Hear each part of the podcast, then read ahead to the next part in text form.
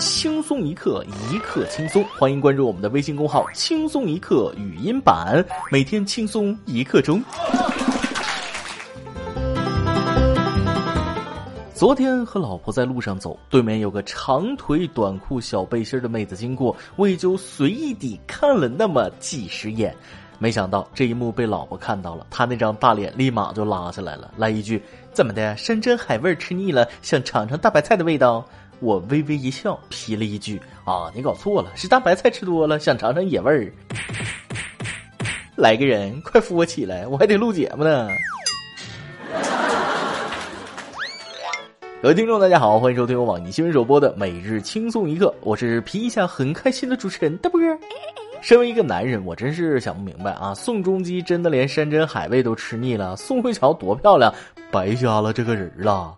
不瞒大家说，这几天我光琢磨娱乐圈这点爱来爱去的事儿。两宋离婚，我不相信爱情了；张若昀和唐艺昕结婚，我又相信爱情了；李晨和范冰冰分手，我又不相信爱情了。看来娱乐圈很难有真爱啊！不过我和老婆堪称模范夫妻啊，相识相恋这么多年，感情一直很好，甚至没有吵过架。她天天对我笑，我也天天对她笑。没错，我老婆就是新垣结衣。啥也别说了啊，想跟我抢老婆的拔刀吧！古人云：“普天之下，分久必合，合久必分，这些都是自然规律。”可这几天有几个大妈天天堵在小区门口劝别人分，这事你敢信？且听我给大家细细说来。前几天上海出台了一项新规定，大家应该都已经听说了，那就是垃圾分类。这条政策一出，上海的朋友们可以说是哭笑不得。我听说有个小两口啊，拿着垃圾下楼准备分类扔掉，迎面遇到了值班大妈，大妈张嘴就问：“你是什么垃圾？你们分了吗？还没分，抓紧时间，赶紧分。”不是大妈，你这话说的容易让小情侣产生误解呀。说起这个垃圾分类，对于咱们中国老百姓可以说是既陌生又熟悉。陌生的是从小到大只知道往垃圾桶扔，根本不分类；熟悉的是咱们的邻国日本早就开始进行垃圾分类了。如今上海也开始要求对垃圾进行分类，刚开始大家还真有点不适应。其实我也不太懂，就大概介绍一下啊。简单的说呢，垃圾可以分为干垃圾、湿垃圾、有害垃圾、可回收物四类。有害垃圾，顾名思义，指的是对身体有害或者有潜在危害的垃圾，像电池啊、灯管啊、油漆啊、过期药品等等，都是有害垃圾。可回收物指的是可以循环利用的废弃物，比如废纸、塑料、金属等等。而湿垃圾那范围就比较广了，简单来说就是容易腐烂变质的垃圾，像剩饭剩菜、瓜果蔬菜、花卉绿植、死老鼠、死蟑螂之类的。干垃圾最简单啊，只要不是以上三种，那就都属于干垃圾。实在不懂的话，请欣赏这几天上海群众疯狂传唱的歌曲《垃圾分类歌》。纸巾，干垃圾不管多湿，它都是干垃圾；瓜子皮湿垃圾，不管多干，它都是湿垃圾。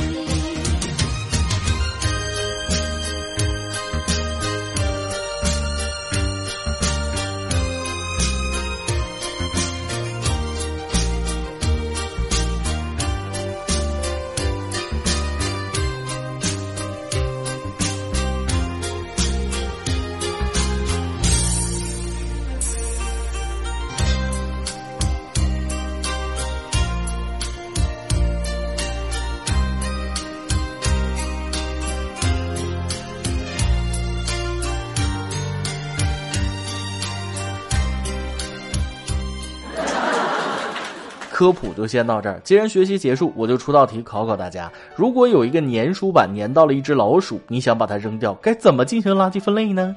正确答案是先把老鼠拿下来，它属于易腐烂的湿垃圾；再把粘鼠板的胶抠下来，这属于有害垃圾；最后再把没有胶的粘鼠板放在可回收垃圾桶里循环利用。Perfect。我屌的吧！垃圾分类是件好事，不少人一边说国外多好，一边自己不去提高素质。天天一说到城市环境问题，就说了啊，你看人家日本这个小学生都能做到垃圾分类，人家素质就是高，人家城市就是干净。现在轮到咱们了，也不能关键时刻掉链子。如果人人都做到这些小事，城市何愁干净不起来？不光环境好了，素质都提高好几倍。都说万事开头难，日本的垃圾分类不也是从无到有，从入门到放弃，不是那个，是从入门到精通的吗？虽然开始很艰辛，但是长久之后还是不错的。对各种垃圾进行分类，有效提高了处理效率，该回收的回收，该焚烧的焚烧，该掩埋的掩埋，利用率上来了。不仅如此，还加强了群众们的环保意识。乱扔垃圾不对，错扔垃圾也不对。总之，扔垃圾之前都得过过脑子，不像之前那么随意了。你想啊，辛苦了一天，晚上到家，一件一件的把垃圾分类好，扔到垃圾桶里，然后眼睁睁看着环卫车把你分好类的垃圾倒在一起，直接拉走，这种前功尽弃的感觉爽。刚才只是开个玩笑而已啊，大家千万别当真，环卫车心里哪能那么没数呢？啊，既然让你分类处理，肯定也得当，混在一起拉走这种事儿不可能发生啊！支持垃圾分类，从我做起。说到这儿，生活中我们总能发现很多好玩的东西，看着像辣条，其实是打火机；看着像口香糖，实际上是整蛊玩具；看着像一瓶葡萄酒，实际上是我妈往里灌的酱油。小的时候的经历告诉我，生活中处处是陷阱，不得不防啊。前阵子，安徽阜阳警方接到报警，当地一名村民说家里发现一枚手榴弹，警察立马赶到现场。村民表示：“我不知道这铁疙瘩竟是手榴弹，放家里两年了，以前都是当锤子使。那为啥等到这个时候才报警呢？原来啊，当天之所以报警，是因为他看到有邻居在卖废品的时候，其中一个铁疙瘩跟自己的锤子类似，拉动手榴弹引信之后，收废品的人说：老乡，你这玩意儿冒烟了。”听收废品的人说自己用了两年的锤子好像是手榴弹，老乡当场报警求助。接警后，警方也马上联系排爆专家来家里查看。专家表示，这枚手榴弹较新，生产年代为解放战争后，手榴弹引信完好，随时有爆炸的可能。老哥，没吃过猪肉，你还没看过猪跑吗？两年了，不觉得《亮剑》里李云龙往鬼子阵地里嗖嗖扔的那玩意儿和你家锤子长得像吗？这老哥可真是福大命大，估摸着自己再想起来这茬儿也后怕啊！这手榴弹的威力可不是开玩笑的，平日里还得多留点神呢。所以咱们的美丽们来了，你曾经做过的又沙雕又好笑的事儿是什么呢？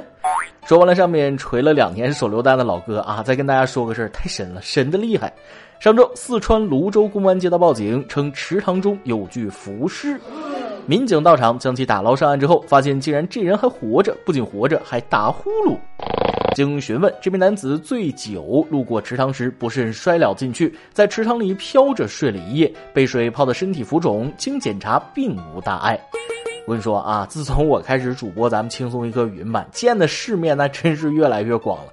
你就说这事儿吧，我学了多少年游泳，那都没学明白。人家喝多了躺水里睡一宿，啥事儿没有啊？大家想想看，哪怕睡着翻个身，也许结果都不一样。只能说这大哥那福大命大，命不该绝。不过这事儿也充分说明，不小心落水千万不要挣扎，不会游泳挣扎也没用，完全放松身体自然会飘起来啊！你还别不信，只要你身上有充足的脂肪，包你水上漂。来，现在大家跟我做一个实验啊，看看你身上的脂肪够不够用，能不能让你飘起来？来，听我指挥，大家跟我一起做啊！现在掀开你肚子上的衣服，双手轻轻的放在肚皮上，快速拍打。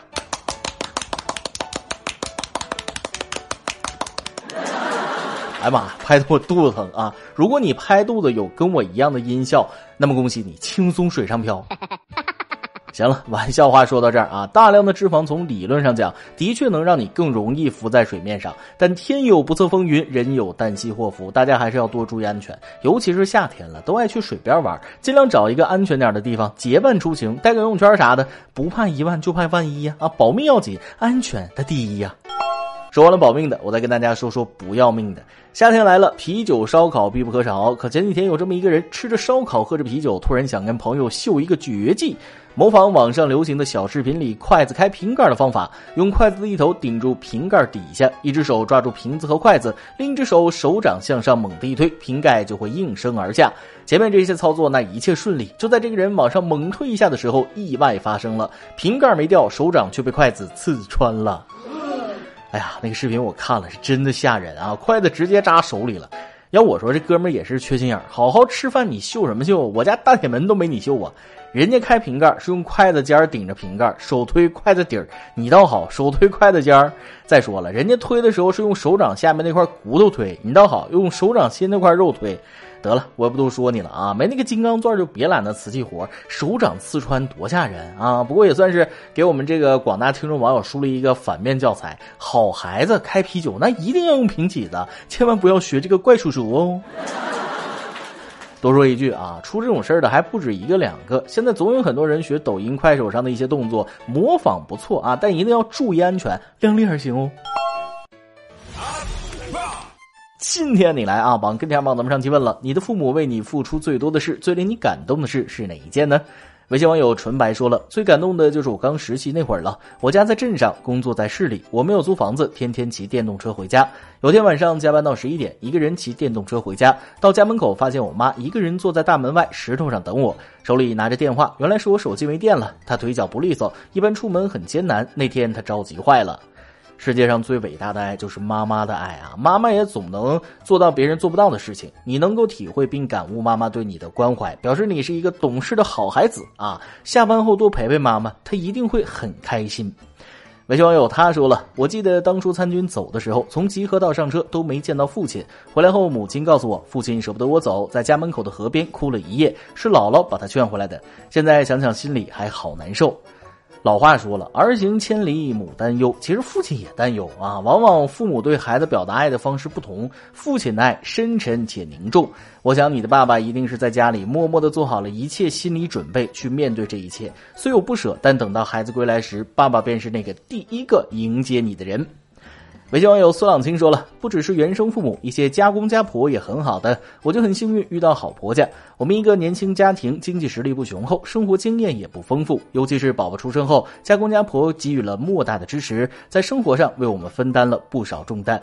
真不敢想象，没有他们的协助，我们带着新生婴儿会遇到多少困难。家公家婆性格随和，为人亲切，善于沟通，又明白事理，甚至现代年轻人的生活和工作压力，从不会仗着自己有几十年积累就倚老卖老。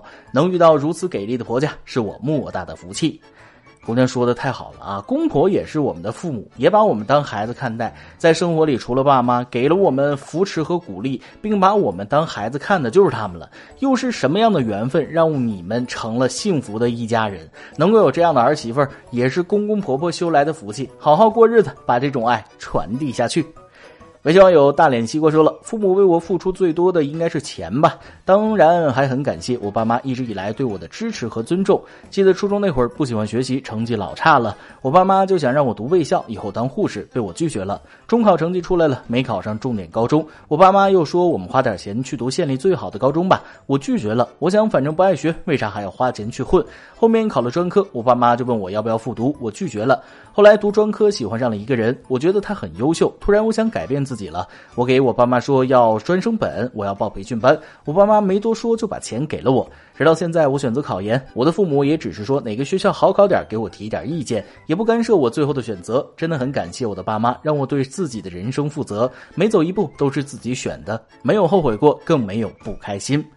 你说出了多少少男少女的心声啊！能够有爸妈的经济支持，那是多大的支持呢？虽然曾经拒绝了爸妈很多次，可现在你的选择和决定，爸妈都支持你。你若盛开，蝴蝶自来，加油！每日一问，咱们上面已经提到了，你曾经做过又沙雕又好笑的事儿是什么呢？再来一段。昨天睡觉玩手机，夏天嘛，蚊子多，有只蚊子一直在我手机屏上飞，我就紧着按它，按了半天都没按着。这个时候，老婆就说了：“你玩啥呢？这么专心，给我下一个呗。”我接过他的手机，把我的屏幕关掉，结果蚊子被顺利的吸引到他的手机屏上。这时，老婆看了一眼蚊子，又一脸疑惑的看着我，我弱弱的说：“就一条命啊，省着点玩。”爆料时间。一个不方便透露姓名的女士向我说出了她的心事。主持人，我找了很多地方，他们都不理我，我只能跟你诉诉苦了。我遇到一个感情骗子，被骗了两年才知道自己被小三了。我们是在一个国内知名婚恋网站上认识的，我也知道网络骗子多，所以见面前都有聊过是单身、离婚多久、孩子多大这些问题。我知道的是他是香港人，二零一八年前都在大陆工作，是一名高管。我们是二零一七年认识的，交往过程中也多次谈到前一段婚姻的不幸，发展也很好。两年来，他不加班都回我这儿住，平时我们都是正常小两口一样约会。他会来接我下班，同事们都认识。他回香港照顾老母亲和孩子，我们也会视频。后来我提出去他公司工作，他说他是高管，影响不好。他约我去过好多次香港，但我提出见他妈妈，他说他妈妈有精神病，怕情绪不稳定，这些事情阻碍着我和他的感情，没有办法进一步发展，我心里就犯堵，想找个法子有所进展。就是这样，就在前两个星期，我却发现他原来没有离婚。他之前说离了八年多，而事实并不是这样。